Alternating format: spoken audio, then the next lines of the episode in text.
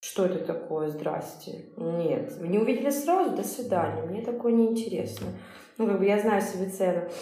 Учат все эти ноты, ходят на сольфеджио. На мужчинах не все строится в этой жизни. Тут выходит эта дива. Живем как хочется. Все, больше никак. Любишь – любишь. Не любишь – не любишь.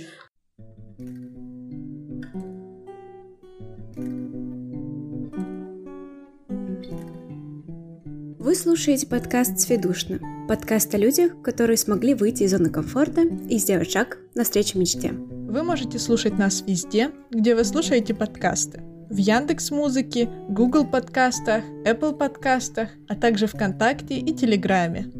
Ведем подкаст мы, Ксюша Савич и Ксюша Милешко. Гость нашего подкаста в прошлом самая яркая самодельщица ЮФУ. Таких людей называют универсальными солдатами. За ее университетские годы она успела все. Стать певицей, актрисой, танцором, худруком, ведущей иногда ТВ, сыграла в команде КВН и стала студентом года. А сегодня она следует за своей мечтой и, несмотря ни на что, собирает свои концерты и преподает вокал. Потрясающая Саша Бос.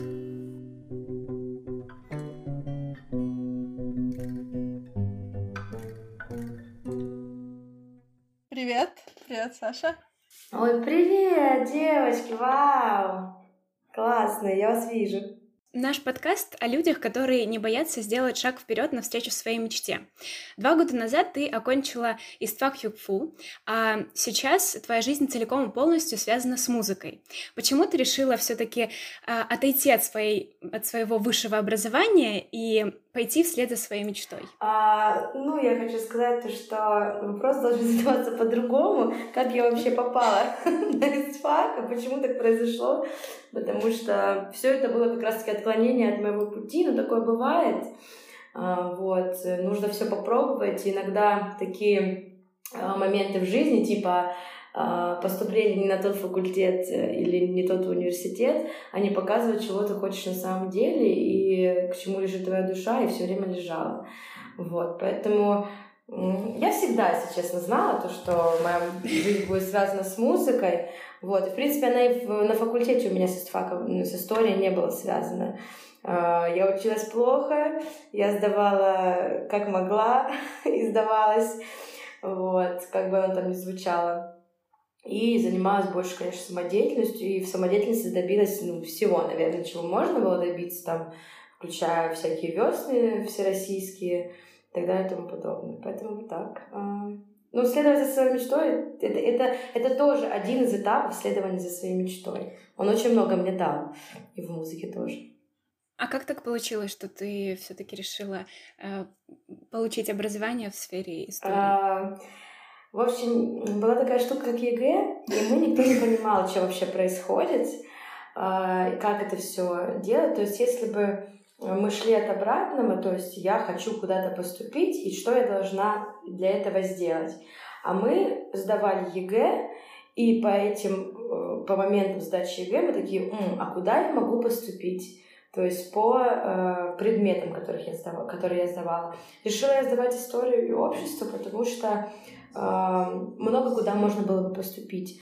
То есть это там какой-нибудь менеджмент, история, пиар. Мне больше нравилась, конечно, реклама. Я хотела образование рекламное получить. Но, по-моему, тогда бюджета не было в ЮФУ. А в Питер у меня не получилось поступить.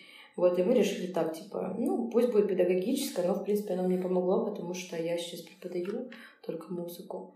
Вот. А так, у меня не было целенаправленно, что вот я хочу прям очень сильно быть учителем истории. Но это все неплохо, каждому свое. Ты говоришь, что тебе помогло сейчас, то есть ты не жалеешь, что тогда приняла такое решение? Или если бы вот ты сейчас отмотала, ты бы все-таки выбрала что-то другое? Не, при моем сейчас уме, конечно же, я сделала бы все по-другому, но такой, какая я была тогда, конечно, все было верно.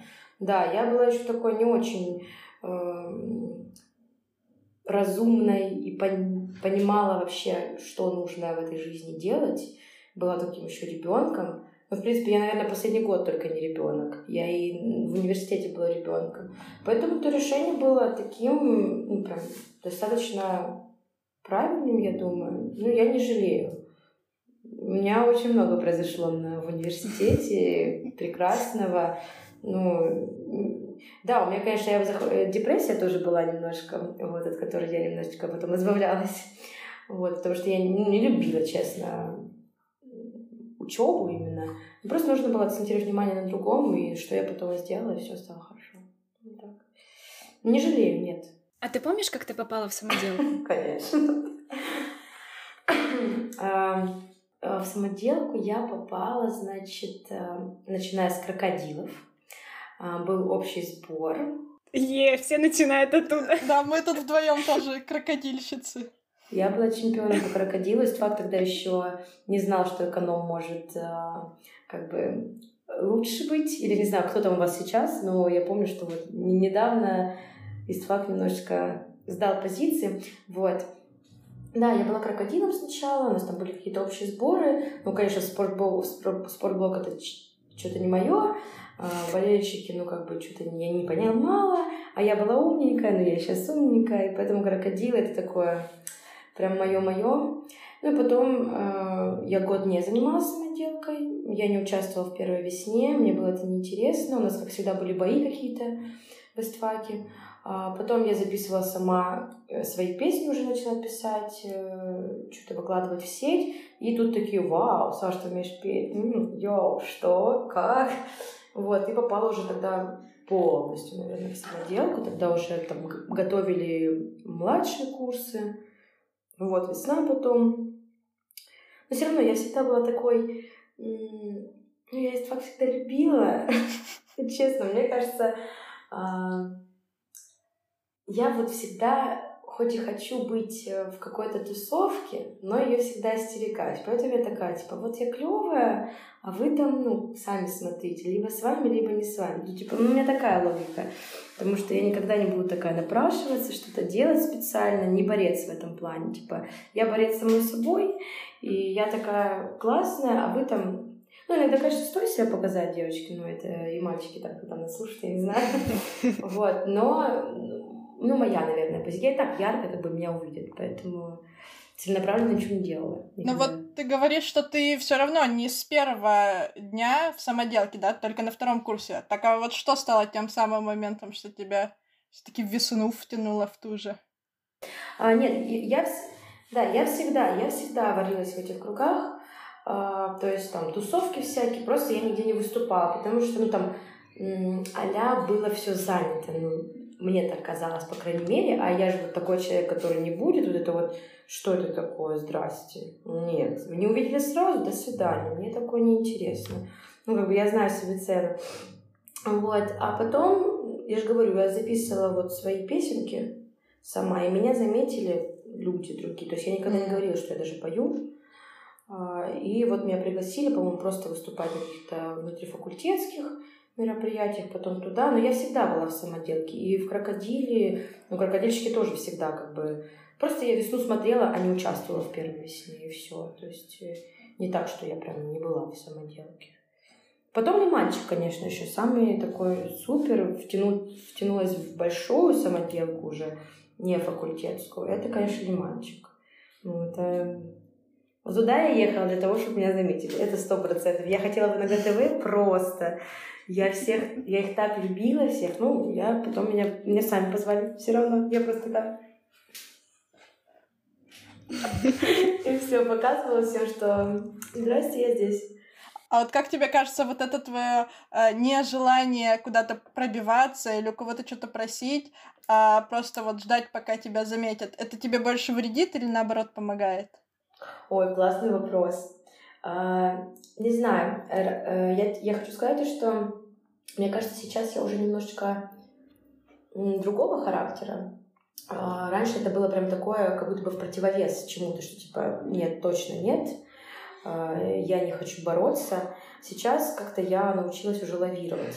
Но я скажу больше, наверное, мешает, потому что это какие-то все-таки больше комплексы, чем бунтарский позыв, типа я тут такая.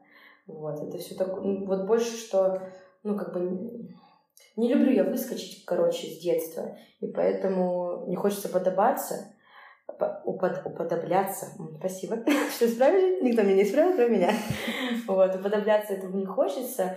Но сейчас с возрастом понимаю, что это немножко по-другому. Это не уподобляться, это просто показывать себя, продавать себя, презентовать себя. Это очень тоже важно. Ну, я просто уже взрослая и понимаю это. И все. Ну, короче, больше мешало. Сейчас уже ничего не мешает. Сейчас все хорошо. Был такой момент, когда ты, ну, как это обычно в кино бывает, ты просыпаешься и чувствуешь себя супер популярной.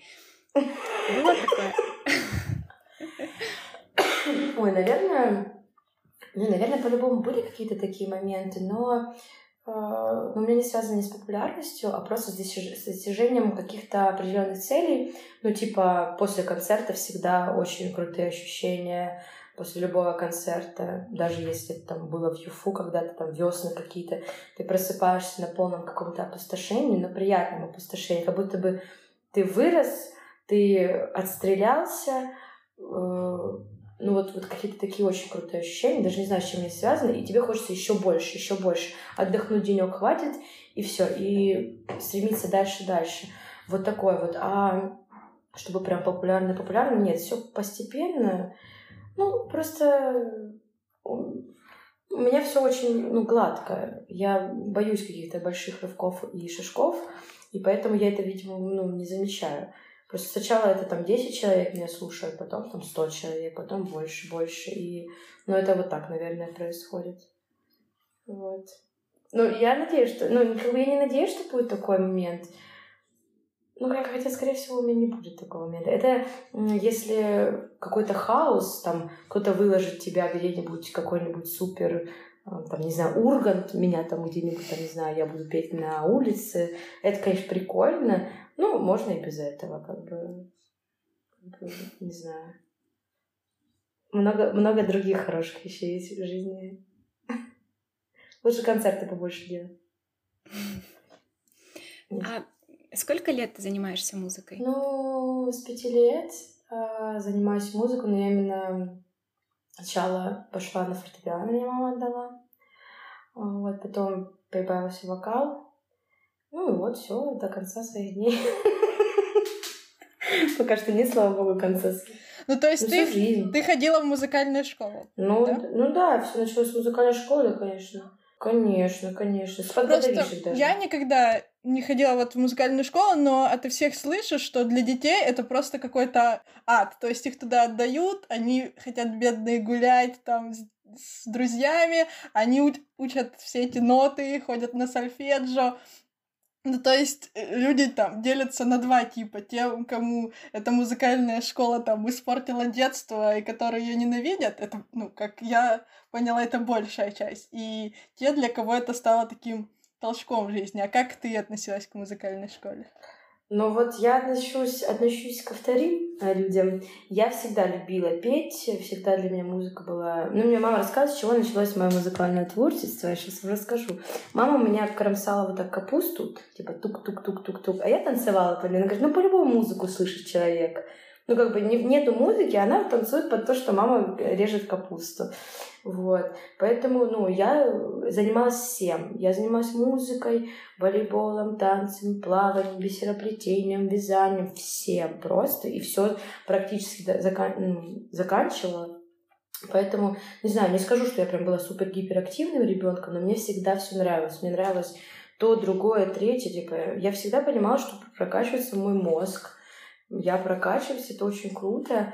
Вот. Но хочу сказать, что вот ты говоришь, что есть люди, которым там ненавистна была эта музыкальная школа. Я, как сейчас, как преподаватель вокала, могу сказать, что приходят 30-летние, после 30, после 40, и говорят, что они очень жалеют, что не закончили музыкальную школу, что мама не настояла. Ну, даже хочу сказать, не 30-летние, а мои друзья 20-летние тоже говорят так. Вот лучше бы я хотя бы закончил, как-то это все довел до ума, потому что это такие детские какие-то мечты, и иногда детям, наоборот, нужно настоять, чтобы они закончили это все, потому что потом они будут жалеть, что они такие какие-то бездарные или бесталантные.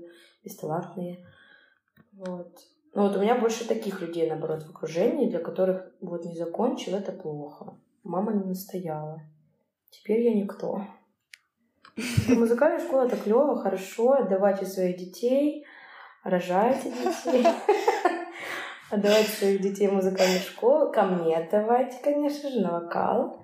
Все, так. А что заставляет этих людей, взрослых, приходить к тебе на занятия и учиться вокалу? Ну, то есть, это для себя же чисто? Ну, конечно, для себя. Ну, я думаю, что не сбывшиеся какие-то детские мечты. Все хотели стать певцами, актрисами, и все мы не стали ими. И все. Конечно, для себя хобби, творчество. Конечно, сейчас во взрослой жизни это вообще не хватает. Ты в какой-то рутине постоянно, тебе хочется глотка свежего воздуха. Вот, поэтому... Но они все такие классные, все девочки. Для меня все девочки. У меня 60 лет ходит девочка, все. Они, все дети, никто не взрослеет на самом деле. Это взросление и взрослые, это просто дети с оболочкой каких-то обязанностей ненужных, и все. Не теряйте в себе ребенка. Это все.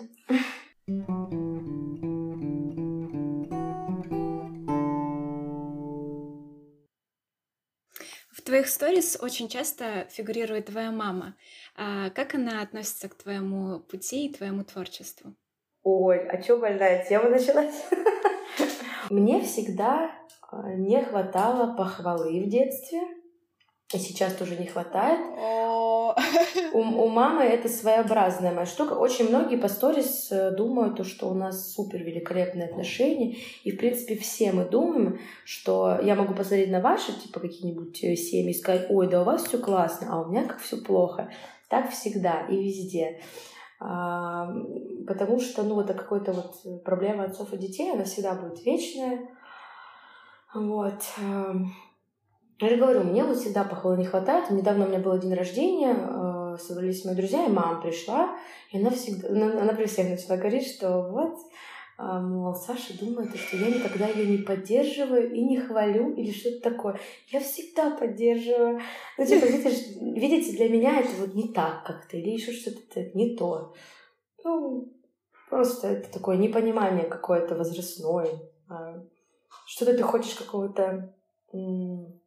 любви вот этой вот, как сказать, не безответной, безусловной любви,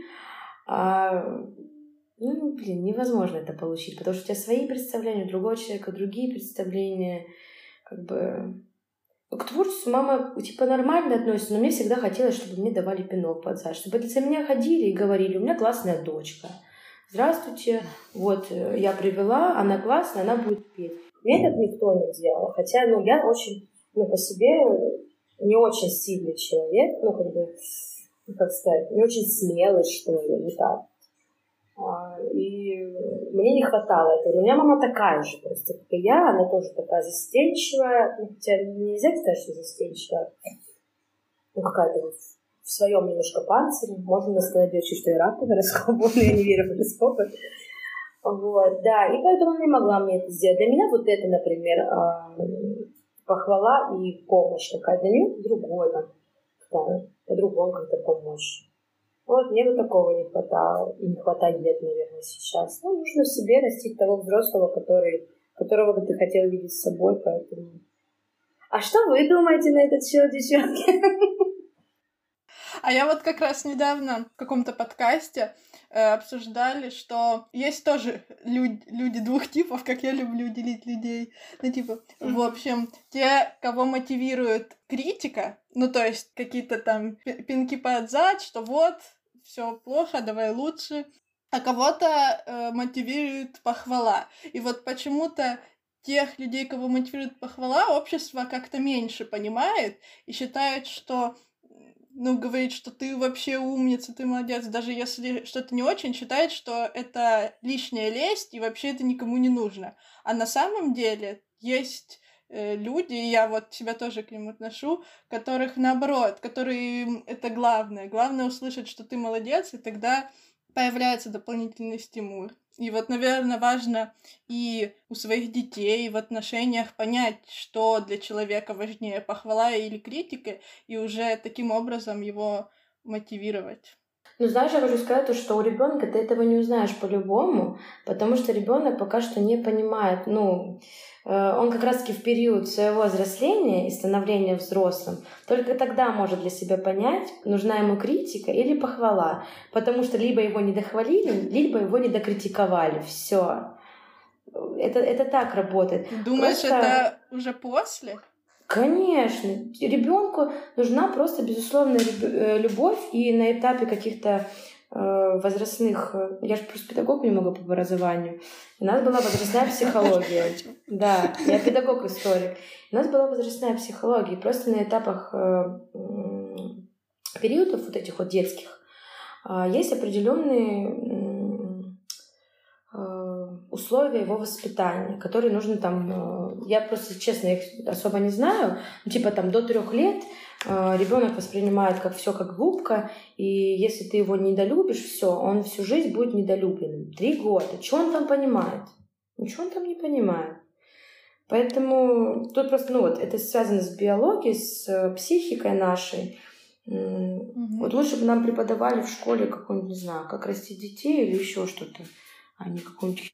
Ну, или просто взаимоотношения, да. Ну, да, да. Мне иногда кажется, что все творческие люди, у всех вот какая-то была проблема, либо недолюбили, либо недокритиковали, и мы пытаемся, мы гонимся за чем-то, и в итоге очень часто ни к чему не приходим. Просто пытаемся доказать что-то кому-то, и дай бог, если мы действительно поняли, в чем проблема, но очень часто это просто так... Ну, это не только у творческих людей, у всех людей. Абсолютно. Вот, кстати, в Китае, кажется, есть такая модель воспитания исторически, что там детей, вот как раз, кажется, до 3 лет или... До 5 лет, и супер хвалят, одаривают, да, там подарками, вообще возносят, а потом сразу резко начинают... ругать, ну вот в ежовых рукавицах держать. Может, это реально... Не, ну это точно ужасно, потому что когда есть какие-то стресс... Это же стресс в любом случае. Все должно быть постепенно и гармонично. Конечно, это точно неправильная теория. Нужно жить... Ну, все какие-то процессы, да, если ты хочешь воспитание ребенка или там свое образование, строить на гармонии. Гармония, это как в музыке. Все должно быть гармонично. Если у тебя будут взлеты и падения, ну, вот такие вот резкие, это ничему хорошему не приведет. Это просто стресс, депрессия и все остальное. Все должно быть в меру. Вот золотая середина. Конечно, так скучно жить. Вот, но а чё? Да, вот знаешь, кто бы говорил про меру и серединку? Я почитала твой инстаграм, где ты часто пишешь о том, что ты вот из стороны в сторону. Я просто говорю, чтобы именно строить какие-то процессы. Да, я живу в хаосе. Я живу в хаосе, мне ничего не надо. Ты просто начала говорить, что есть такая вот какая-то модель воспитания. Вот по модели должны какие-то, если они адекватные, то я думаю, что они должны строиться вот именно... в логичности и гармонии. Вот. Моя жизнь — это хаос, я ее обожаю, такой, как она есть, все, мне не надо ее... Я систему ненавижу, серьезно. Для меня любая система — это кошмар. Я люблю организовывать свою работу, потому что мне нужно это делать, чтобы у меня все было стабильно, стабильная почва под ногами, но в плане всей жизни нет, так не будет никогда в жизни. Я просто не смогу так жить.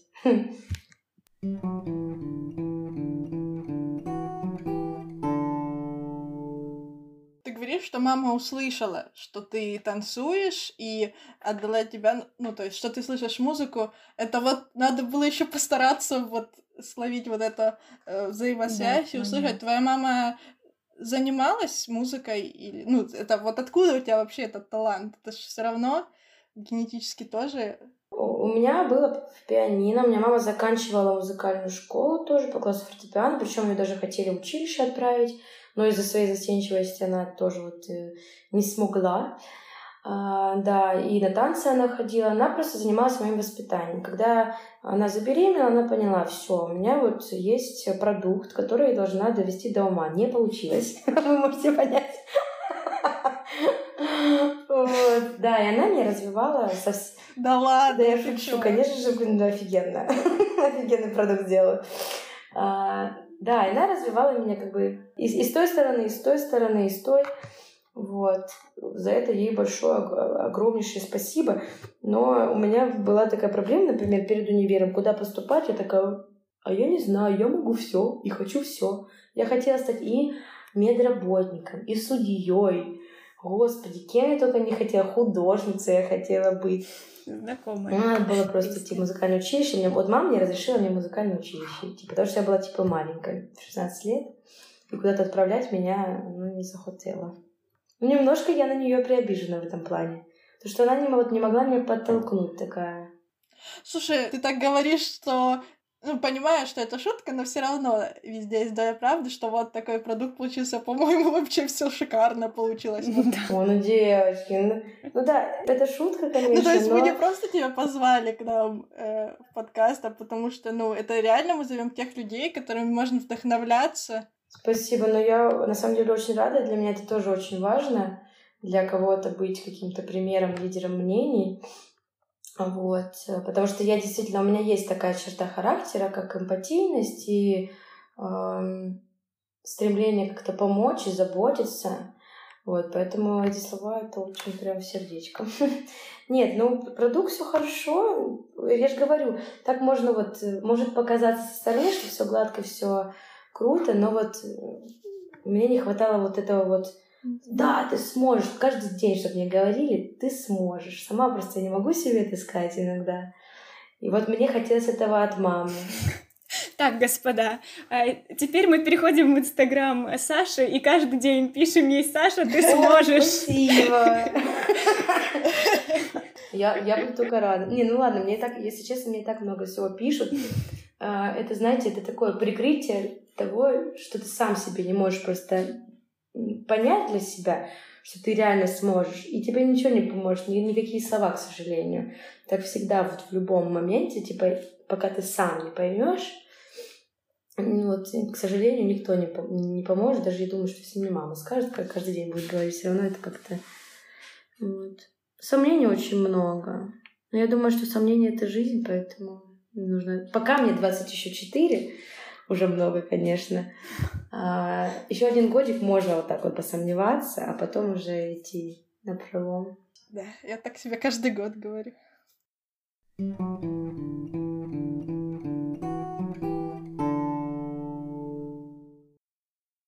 Прошлой осенью у тебя было выступление на ростовском кавер-фестивале. У меня вообще давно была мечта, я очень хотела попасть на какой-нибудь твой концерт. Я помню, год назад ты на свой день рождения делала такой маленький концерт. Вот, я видела эти все сторис, и мне так сильно хотелось туда попасть. Вот, когда я увидела, что будет фестиваль, я прям такая: все, мне все равно, сколько это будет стоить, мы туда идем. И какой у меня был шок от того, что там было больше, мне так кажется, было больше 500 человек. Ну вот реально, мне кажется, там было просто толпень огромная. И я помню, как... Ну, там были такие посредственные какие-то пацаны, вот, я все ждала, когда же выйдет Саша, и тут выходит эта дива, вообще без никакого сомнения, она просто заходит, у нее никакой голос не трясется, руки не трясутся, и в этот момент я думала: боже, что она сейчас ощущает, и вообще, насколько... Как это вообще, что ты чувствовала, когда ты выходила перед такой толпой? Девочки, но... Что я чувствовала? Я всегда переживаю, волнуюсь. Это не видно, незаметно, потому что у меня есть опыт. Вот, опыт дает, конечно же, большую уверенность какую-то, но не до конца. Всегда есть какая-то доля сомнения, волнения и так далее и тому подобное. Поэтому вы просто этого не видите. У меня коленочки трясутся и все на свете. Просто я умею это типа не показывать. Вот. Чувствовала я тогда... Это был сложный для меня концерт. И, кстати, вот мальчики там, или кто там, как ты сказала, посредственные, непосредственные, но это их заслуга, то, что они сделали, типа, такой большой концерт. Это к той теме, что мы говорили, нужно ли про себя говорить и продавать все на свете. Нужно, на самом-то деле. Просто я это сейчас вообще ненавижу. И большое огромное спасибо вот Саше Крамскому, кто это делал. за то, что он сделал такой концерт. Но было очень сложно, мне не нравилось, потому что нас заставляли продавать, нас заставляли всем этим заниматься. Я не про это. Музыка для меня — это не про это. Возможно, и поэтому я и выгляжу как дива, потому что я занимаюсь не тем, чтобы показать себя, не тем, чтобы как-то под кого-то что-то. Я несу то, что настоящее во мне, и то, что я хотела бы, наверное, донести людям, то, что я бы хотела, чтобы со мной прочувствовали, прожили. Короче, это очень настоящее, искреннее, и для меня это не про продажи, для меня это очень сложно продать, потому что, это как, не знаю, маму продать, свою руку продать, это очень странные вещи. Но как-то надо и с этим мириться, И поэтому, тот именно концерт, я не особо прям, как сказать, было очень круто, то, что это массово, да, мне очень понравилось, меня это как-то захватило, но больше эмоций я 100% ощущала, когда у меня был маленький концертик свой на день рождения, когда были мои лучшие друзья. Кстати, перед своими близкими намного сложнее выступать и страшнее, серьезно, лично для меня. Толпа — это всегда для меня сгусток, мне вообще, я пою куда-то очень далеко, как будто бы там где-то за толпой стоит зеркало, я пою куда-то туда, и отражаю, как-то, мне кажется, усиливаю с двух сторон на вас давление. У меня такие какие-то ощущения, наверное, интересные. Поэтому, очень обширно говорю все, я устала. Ощущения классные. Мне очень понравилось то, что меня поддержали, потому что это были мои песни, по большей части. У нас был только один кавер, хотя это нельзя было делать, но я не могла этого не сделать, потому что я считаю, что мои песни наравне с каверами прекрасно смотрятся, и все, извините. И люди очень хорошо, меня это знали, 30 человек, допустим, а после уже понравилось очень многим. А ты говоришь, что музыка — это очень личное твое. Получается, это для тебя как спасение? То есть ты через музыку или через танцы, через театр, ты, получается, как очищаешься, я не знаю. Все свои переживания, эти плохие или хорошие, просто переводишь музыку, и тебе становится спокойно. Или нет? Есть такой момент, как арт-терапия, безусловно. И песни, например, писать я начала, когда у меня были очень серьезные любовные переживания еще на первом курсе. Но, как сказать, что я говорила? А что за вопрос был?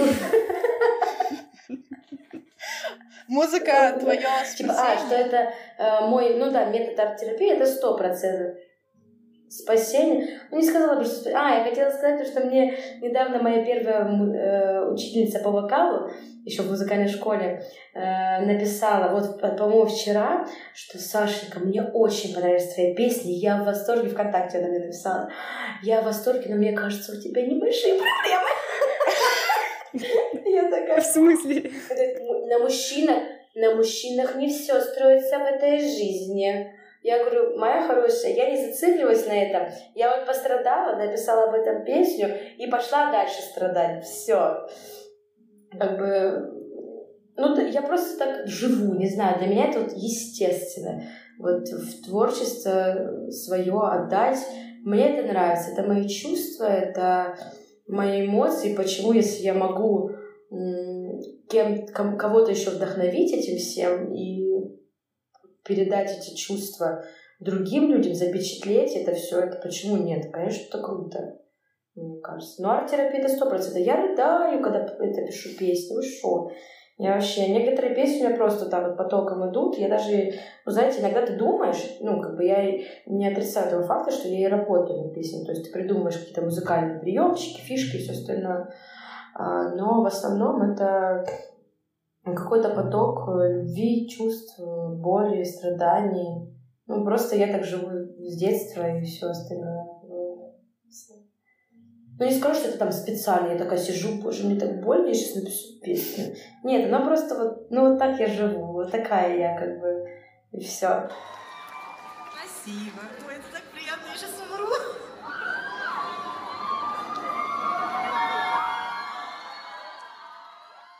А нет потом такого, я вот часто, ну или не часто, ну в общем бывает такое, что артисты говорят, что вот эту песню я написала там после расставания, когда мне было плохо, а когда ты потом переслушиваешь эту песню или там исполняешь ее спустя большое количество времени на сцене, тебе становится так же больно, как тогда ты возвращаешься в то время, или тебе уже просто легче, ты это все пережила и уже все.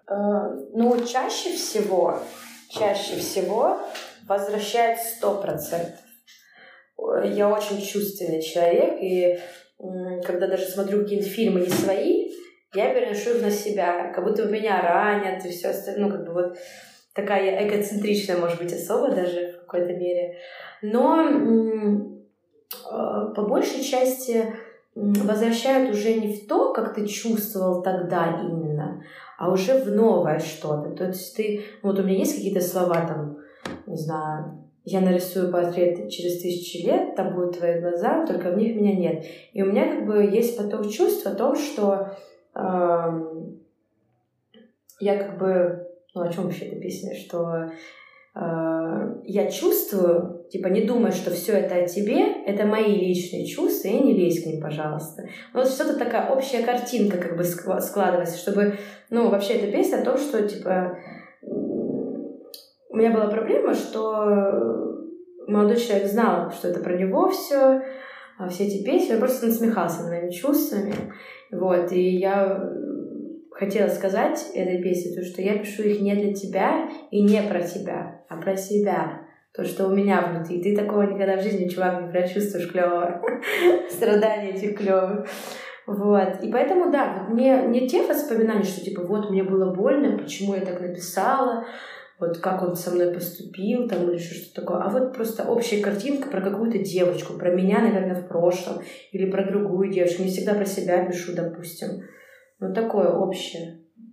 За слова цепляешься иногда. Типа вот есть какие-то хорошие там строчки. Не знаю, какие-нибудь. Ну вот больше ничего нет, все находится в нас. Я набила татуировку. Вот себе. Тут у меня. Да, девочкам показываю, вы не увидите, но я показываю. Вот, но они тоже не видят ее, потому что она под пленкой. Больше ничего нет, все находится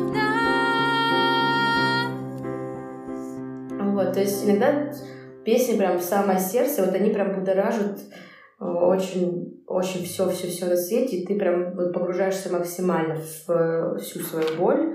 И плакать можно, не могу на сцене. Вот такое происходит, да. Ну да потому что я чувствительная. У меня кожа чувствительная. Я вообще вся чувствительная в этой жизни. Да, мы тут все, да. Такие творческие, чувствительные. Ну раз вам нравятся мои песни, значит вы точно чувствительные. Потому что подобное притягивает подобное, но вы, девочки, бесподобные.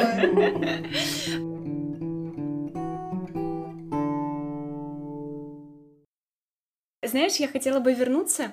Ты вот говорила, что у тебя была как бы депрессия на фоне переживаний с университетом, потому что ты не можешь найти свой путь. Это был поставленный диагноз? Или вообще что ты ощущала? Как это было? Что это за переживания? Так, это было точно, это не поставленный диагноз, но очень тяжелый период в моей жизни. Никуда я там не ходила, ходила, но не было вот этого диагноза, там прям депрессия, и таблетки пьют, нет. Но у меня были панические атаки, бессонницы, и все на свете, я выглядела отвратительно, я весила на 15 килограмм больше, чем сейчас, какие-то у меня белые волосы все время засаливали, я не ходила в универ. Ну вот такой у меня был период. А второй вопрос, типа, как я с этим справлялась или нет? Я уже...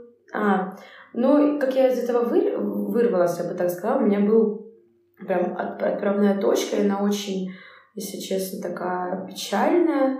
У меня был хороший знакомый мой из КВН, и он мне сказал такую фразу, что Я переживала, что я не понимаю, куда мне идти. Я и за КВН берусь, и за музыку берусь, и ни туда непонятно, ничего, ну вот, я не понимала. Я была на каком-то перепутье, я ни за что не хваталась. Вот как-то я себя прям вот ненавидела, я ничего не хотела делать в этой жизни.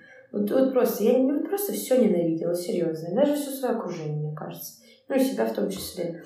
Вот, и он мне сказал: да берись за все, и все будет классно, типа, не переживай, просто иди, бери и делай. Не думай о том, что будет потом. Я, в принципе, сейчас и руководство всем не ожидаю, то есть ничего не жди. Просто вот не понравилось — ушла, понравилось — а ты думаешь, сидишь и думаешь, куда тебе пойти, что это такое. Вот, но суть не в этом, а суть в том, что он мне сказал, и потом, ну, так получилось, что его не стало. Это была там большая трагедия, ну, вообще в КВНовской тусовке. И вот тогда я поняла то, что ну вот все, время оно не вечное. И пока ты будешь думать, ждать кого-то, ждать себя крутую, спокойную, нужно делать из себя хорошего человека, пытаться улыбаться там или еще что-то. Ну, вот, и это было такой отправной точкой, и все стало хорошо. Хоть и не так печально, но это действительно у меня прям сознание вообще перевернуло вот просто в одну секунду. Это да. Вот, знаешь, это как фраза, которую я часто себе говорю, потому что тоже бывает такое, что, ну, типа, и то хочется, и то, и вроде все получается, но при этом, чтобы вот серьезно чем-то заняться, такого нет. И есть такая фраза: делай, что должен, и будь, что будет. То есть просто надо что-то делать, не останавливаться, ну, вот хотя бы что-нибудь просто делать. Главное, чем-то заниматься, да, и да. Куда-нибудь тебя дорожка выведет. Да, а мне нравится фраза, знаете, какая: не нужно быть великим, чтобы начать, но нужно начать, чтобы стать великим. Тоже вот очень крутая такая фраза, мне нравится об этом. Да, нужно по чуть-чуть, помаленечку, по чуть-чуть, спокойно, что нравится. У нас подкаст превращается в паблик. Паблик цитата. Джейсон Стэтхэм. Ксюша, а какая твоя любимая цитата? У девочки, у меня их много. Ну, наша с мамой любимая цитата: если очень захотеть, можно в космос полететь. А если к нашему разговору... Да, такая советская, ух! Вот, а если к нашему разговору, то мне очень нравится: дело как получается, а вселенная разберется. О, это мне нравится. Я верю в силу вселенной. Я знаю эту песню, господи. Я прям... Группа «Зима всегда». Я была на концерте этого чувака в Ростове. Случайно. Вот. Я тогда сбежала из больницы. Помню, у меня было выступление на следующий день. Да, я такая решила: ну, забегу в Нилис перед скалой Ларса. А вселенная разберется, ибо всякая жизнь кончается, прежде чем заново начнется. Про вдохновение, но про вдохновение в песнях.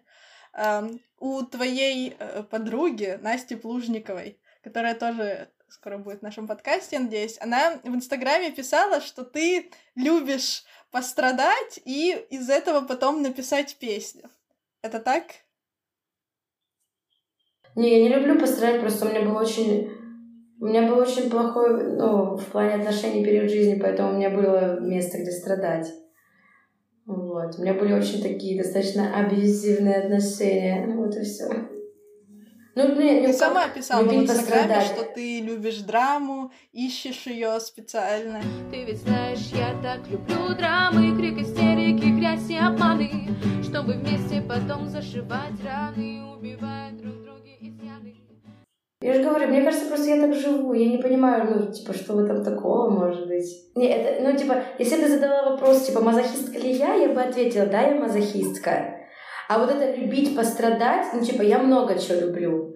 Типа, мне нравится чувствовать, наверное, так.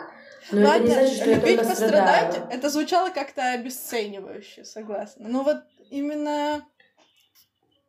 Но, знаешь, да, это вот да, проблема, вот в принципе, как мне кажется, поколения, что все на публику часто такие на позитивчики, на улыбки, веселые, потому что, ну, это модно отчасти. Но при этом наедине с собой вот эти люди, которые любят, как будто бы жизнь, любят себя, превращаются в человека, который себя, наоборот, ненавидит, который винит себя в чем-то, во всем.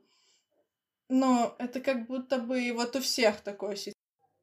Слушай, я не знаю, не могу это прочувствовать, потому что у меня все катастрофически честно. Ну, типа, у меня нет такого, что я сейчас покажу, как мне здорово, как мне весело. Я просто показываю, типа, как я живу, и все. У меня никогда нет такого, что я, типа, подумаю, блин, кайф мне что-то сейчас сделать такого, чтобы мне написали в директ. Ну, типа, у меня такое, ну, типа, я не живу по такой модели поведения, поэтому я не знаю даже, кто так живет. У меня нет, наверное, таких знакомых в окружении, чтобы вот я хороший, веселый на публике, а мне грустно в душе. Вот я всегда, либо мне грустно, либо весело, вы это видите, все, конец. Я, наоборот, я стараюсь не... Ну, вот, не то чтобы стараюсь, я стараюсь просто не страдать и не грустить, не грустить, вот, и... Но люди, кстати, ненавидят смотреть, когда кто-то грустит.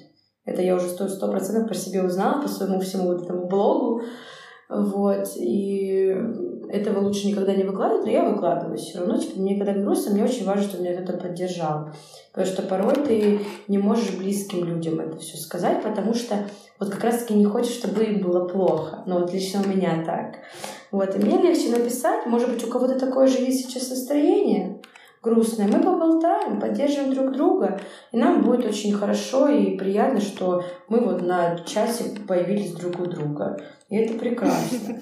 Вот. Только так. А чтобы показывать, что мне весело, там, специально или грустно, такого не бывает. У вас бывает такое реально? У вас есть такие в окружении люди?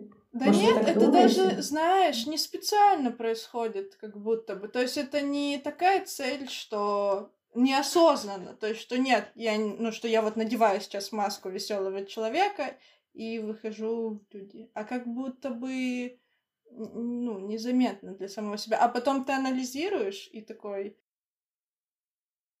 Я, наверное, поняла, о чем ты говоришь, просто, мне кажется, это в силу возраста у меня уже исчезло. Я поняла, да, у меня было такое когда-то, что... Я понимаю, что, типа, ты веселый, а потом ты приходишь и смотришь, что у тебя есть проблемы в жизни, а люди уже не могут тебя, принять таким. Ты об этом, может быть? Не то, чтобы принять, а ты такой, тебе грустно, что вот никто не знает, почему, там мне плохо, да, еще. Да. А мне еще бывает плохо, мне не всегда бывает весело. В силу возраста, девочки, это пройдет. Это просто, да... Ты смотришь чуть глубже, либо забиваешь, мне кажется, когда ты взрослеешь. А когда ты такой... мне кажется, у вас сейчас такой период, когда вы вот какой-то вот... Что-то хотите, вот... Что где-то там что-то еще романтизированное есть. Нету. Вообще нету, девочки. Живем как хочется. Все, больше никак. Любишь. Не любишь, не любишь. У меня вот только полгода назад я поняла то, что, оказывается, меня не все могут любить. Для меня был этот шок, что мне нравился мальчик, и я все время думала, что он изменит ко мне отношения и будет нормально ко мне относиться, и придет когда-нибудь и скажет мне: «Саша, я люблю тебя, и все это время я тебя не ненавидел, а я тебя любил». И то, что мне просто в детстве говорили, если дергаешь за косички, то ты, значит, любишь девочку, либо там плохо к ней относишься. Так не работает, нет. Все очень честно, на самом деле, все правдиво, не нужно строить каких-то иллюзий. Вот иллюзорность восприятия — это самое худшее, что может наш мозг. Типа, что-то придумать себе, ничего там нету, все гораздо проще. Вот. Хотя хотелось бы, да, чтобы было как-то интересно, как в фильме, да? Да, я тоже бы хотела, девочки, чтобы было прикольно как-то, такого, мы можем создать какую-то романтичность, там, что-нибудь прикольное, там, сходить с любимым человеком на крышу, там, в обсерваторию, еще просто я хочу в обсерваторию, девочки, с одним молодым человеком, вот, что-то такое привнести самому. С неба ничего не упадет. Не придет принц на белом коне, к сожалению. Вот. Если ты сам хочешь чего-то, делай. Сейчас к теме феминизма, девочки, придем. Ой, кстати, давай поговорим. Я, честно, мне очень нравится феминизм, но я ненавижу, я же уже сказала, что я ненавижу систему, еще что-то системное, и поэтому, я не люблю моду вот как таковую, это сильно модно стало. Люди всегда такие, есть такие девушки, всегда они были феминистками, но надо их назвать, нужно топить что-то, так далее и тому подобное. Вот этот вот радикальный российский феминизм, это смешная штука, мы над ней ржем. Типа девчонки, которые борются там за реально какие-то права крутые, да, там, где ущемляется там женщина, там тоже бытовое домашнее насилие, это очень круто, я прям топлю всем сердцем, потому что это действительно проблема в России, все об этом знают, к сожалению, но ничего не делают. А феминизм, вот этот феминитив и все остальное, это, ха-ха просто. Это ж чё? Серьезно? Давайте делаем кафешки, где только женщины. Что такое? Я вас умоляю. Слишком вот эта вот фигня какая-то. Вот в наше поколение было модно анорексия. И вот вся вот эта вот РПП. Теперь все лечатся от РПП. Все мое поколение лечится от РПП. Либо компульсивное переедание, либо там анорексия, все с булимией, все остальное. Я сама, девочки, это все проходила. Поэтому сейчас то же самое с феминизмом. Чем он нам обернется, и бодипозитив, чем он обернется, потом все будут лечиться либо умирать, никто не знает. Все то, что модно, приобретает, к сожалению, и все то, что система приобретает всегда какие-то... Да. Ужасные масштабы и какие-то, вы понимаете, вот всегда что-то, если это вот как-то слишком много, это как переедание. А вот ты про бодипозитив заговорила, у тебя есть такое классное видео в Инстаграме.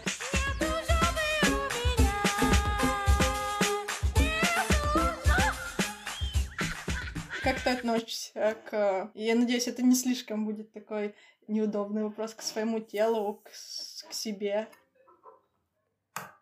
Нет, все прекрасно, все круто. Я хочу сказать, во-первых, вообще про бодипозитив, то, что, вот для меня это видео было просто очень странное, точнее, реакция на это видео была для меня очень странной, потому что я в нем как раз-таки не давала никакого вот этого посыла. Типа бодипозитив, или посмотрите, что там у меня какая-то там не такая форма, а я такая смелая.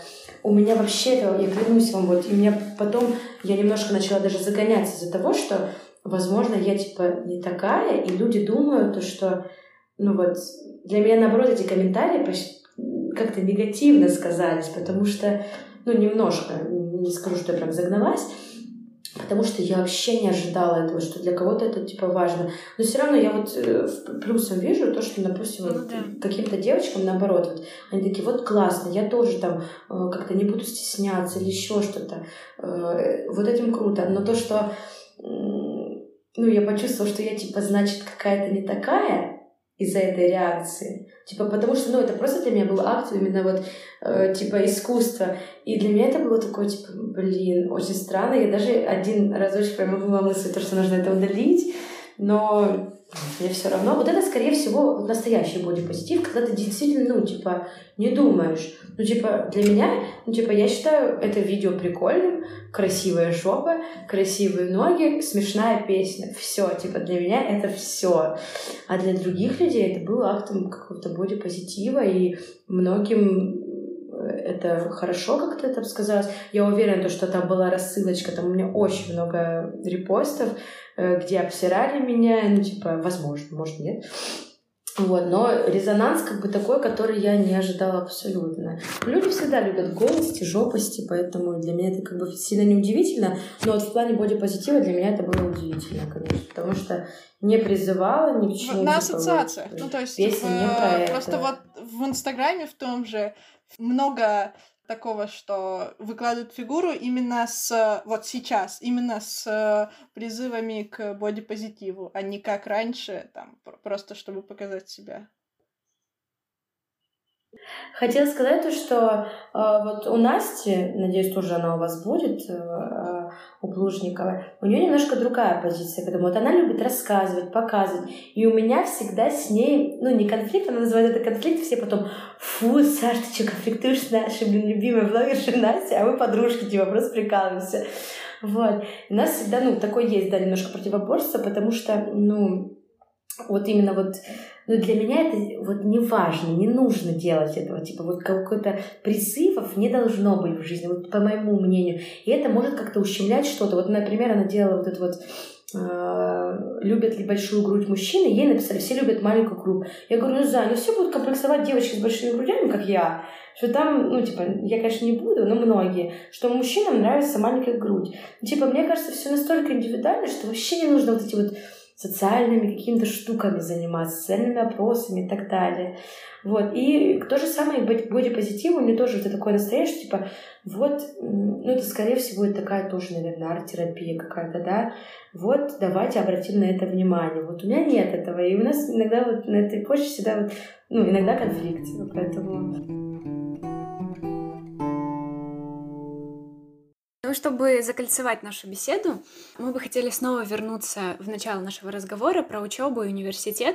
Вот сейчас новый поток начинается университетский, много первокурсников будет поступать и вообще людей, которые все еще студенты. Вот, и очень часто ребята не хотят активничать и ничего, по сути, не делают. У них жизнь заканчивается на том, что пары, там, может быть, работа, дом, все. И вот очень интересно узнать у тебя, что стоит делать, а что не стоит делать. Вот людям за эти короткие, там, 4 года, 6 лет обучения в университете, что бы ты могла посоветовать и не посоветовать?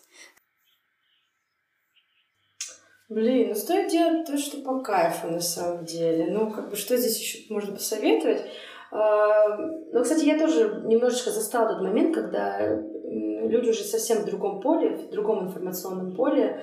Мы были немножко другими первокурсниками, всегда хотели, желали быстрее, быстрее и так далее и тому подобное. Сейчас таких людей мало. И поэтому... Мне кажется, все, ну, обособляются немного в другие группы, не как сейчас там самоделка. И я думаю, что вообще проблема в том, что самоделка превратилась больше в какую-то типа борьбу, в какие-то вот эти вот первенства и все остальное, выигрыш, выигрыш, выигрыш. Изначально это было не так, и все приходят, в принципе, не так. Все хотят просто творчества какого-то, проявления себя и так далее и тому подобное. А вот эти вот соревнования, и вообще, я к соревнованиям очень плохо отношусь, если это не спорт. Потому что в спорте это все круто, ну, как бы там действительно идет дружеская атмосфера, когда ты проигрываешь, тебе классно, и когда ты выигрываешь, тебе классно. А в творчестве так не бывает. Творчество не для соревнований. Мы все разные, и творчество очень по-разному. Там в творчестве нет как бы каких-то условий, нет... объективности, не знаю, объективности. Как сказать. Ну, да, объективности никакой нет, да, абсолютно. Поэтому из-за этого...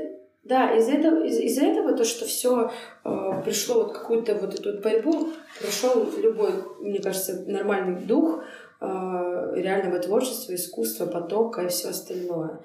Вот. А что бы я посоветовала? Да, вот не знаю, потому что я уже не знаю то поколение. Браться за все, что дают.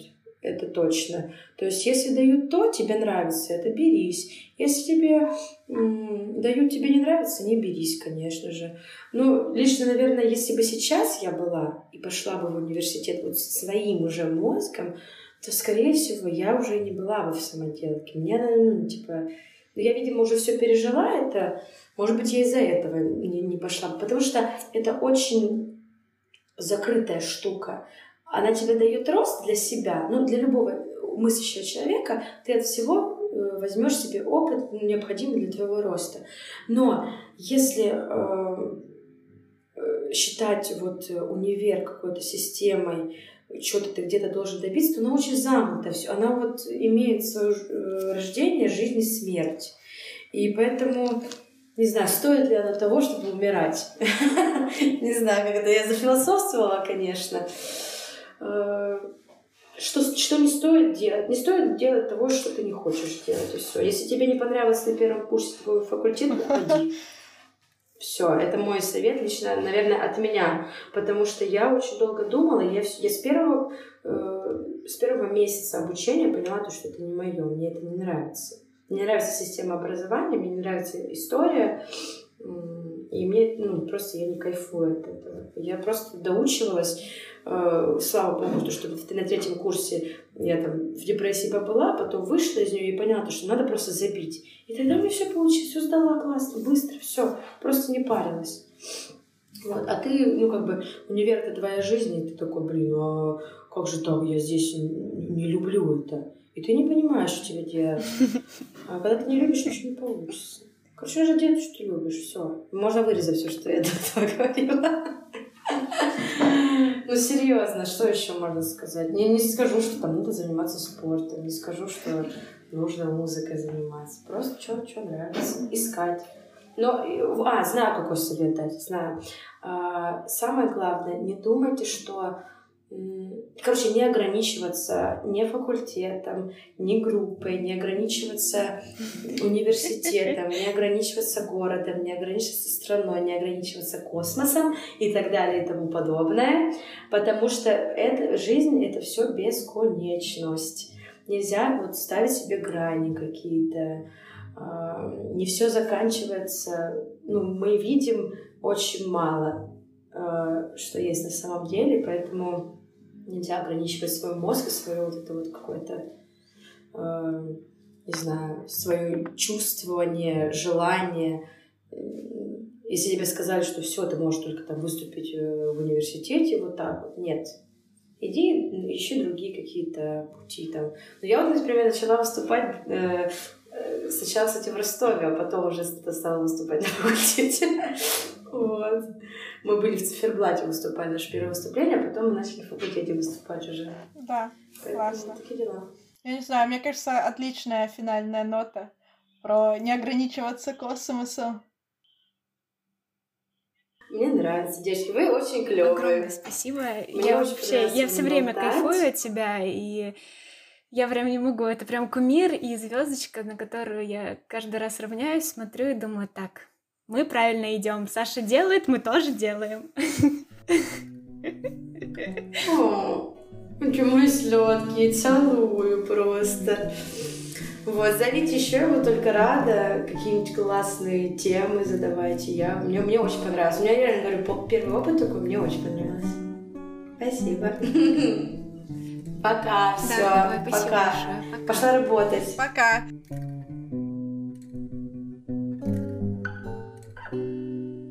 Это был подкаст «Сведушно» о людях, которые не побоялись выйти из зоны комфорта. Слушайте нас везде, где вы слушаете подкасты. Ставьте лайки, оценки и пишите комментарии. «Сведушно» – впусти немного воздуха в свою жизнь.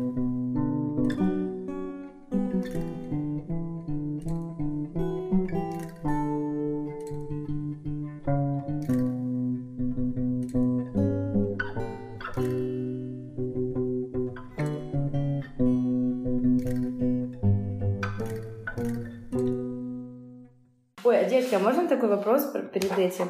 А я должна вам, спрашивать что-нибудь? Не обязательно? Но если захочу, да? Просто у нас такое, как будто интервью, я думала, мы должны общаться, подружки. Хорошо, я сейчас придумаю что-нибудь, девочки, вы держитесь.